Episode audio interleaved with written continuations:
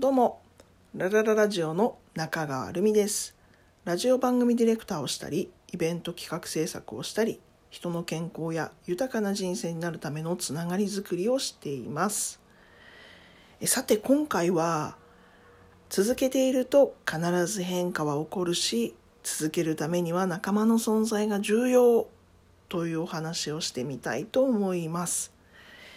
実はですね、今、私はあの仲間たちとですね潜在意識を使ったあるメソッドを続けてるんですよね。でそれをし続けていることで私の周りに今いろいろ不思議なことが起きてるんですよね。それをねちょっとお話ししてみようかなって思ってます。っていうのはですねふっと思ったことが最近現実になることがあるなって思ったんですよね。え例えば3日前の話になるんですけど、まあ、その日の朝あの仕事場にね出かける時にですね出産のために仕事を辞めてしまった友達のことがこう頭に浮かんできたんですよ。まあ、どうしてるのかなって、まあ、赤ちゃん生まれてそろそろ3ヶ月頃だよなって仕事場に赤ちゃん連れて挨拶にしに来たりとかしてんのかなって思ったわけですよ。そしたらですねその10分後ぐらいかなあの仕事場の仲間から「今日 A ちゃん来るよ赤ちゃん連れて挨拶に来るってさ」って言われたんですよ。そういう連絡があったっていうんですよね。いいえもうちょっとびっくりしましたよね。いやこういうことって自分の中ではあんまりなかったんですよ。よくね潜在意識の本とか見るとそういうねシンクロニシティみたいなこと起こりますよっていうのはね書いてあったりしますけどで周りの友達からもちょっとそういう話も聞いたりとかはすることはあったんですけどまあ今までの自分にはねあんまりこうな起こらなかったというかまああんまりこうそういう感覚がなかったことだったんでちょっとびっくりしたんですよね。あとはもうずっと連絡がなかった人をちょっと思い出して、まあ、会いたいなーなんて思ってたら突然連絡が来て会えることになったり、まあ、あの昨日なんかですとお昼食べに入ったんですよ。あの寿司弁っていうところに。あの寿司弁ですよ。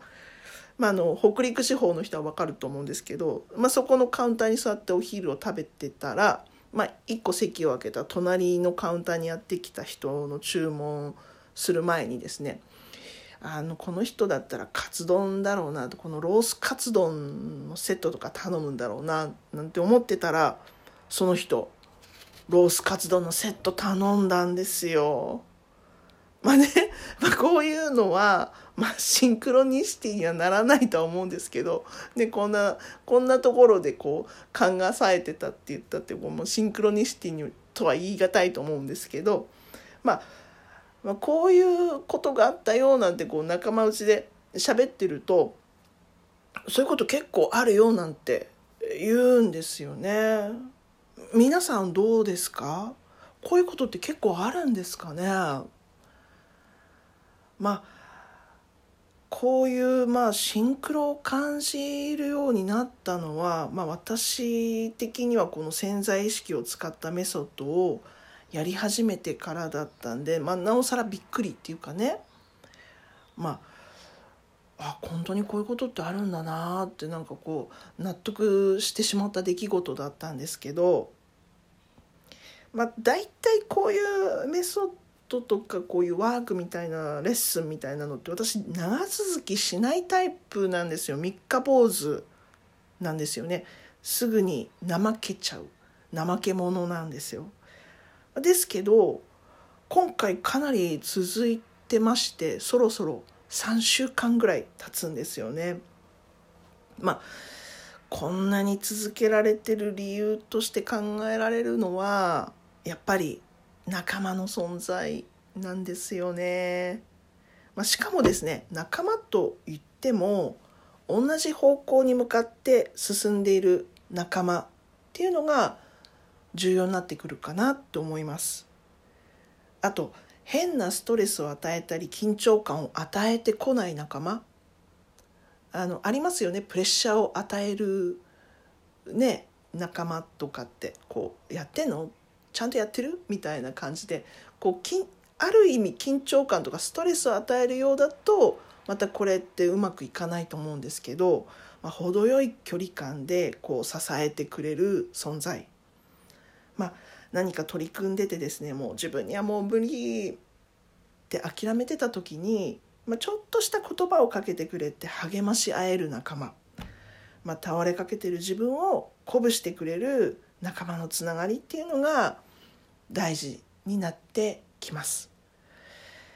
そしてやっぱりこう何かを続けていく時には健康な体じゃないと始まらないなって本当に最近つくづく思います。まあ、例えば歯が痛い時あったとしますよね。どうですか皆さん？歯が痛い時なんかこうやる気って起きますか？これをしようとか思えますか？え体がすっきりしてないとね何かを始めてみようとか続けてやってみようっていうのはなかなか思えないですよね。まずは自分の体を健康にそしていい人間関係仲間づくりっていうのをしていきたいなって本当に思っています。え皆さんからのメッセージもお待ちしています。メールアドレスはすべて小文字で cloud9. 中川アットマーク gmail.com 今回は続けていると必ず変化は起こるし続けるためには仲間の存在が重要というお話でした。それではまた。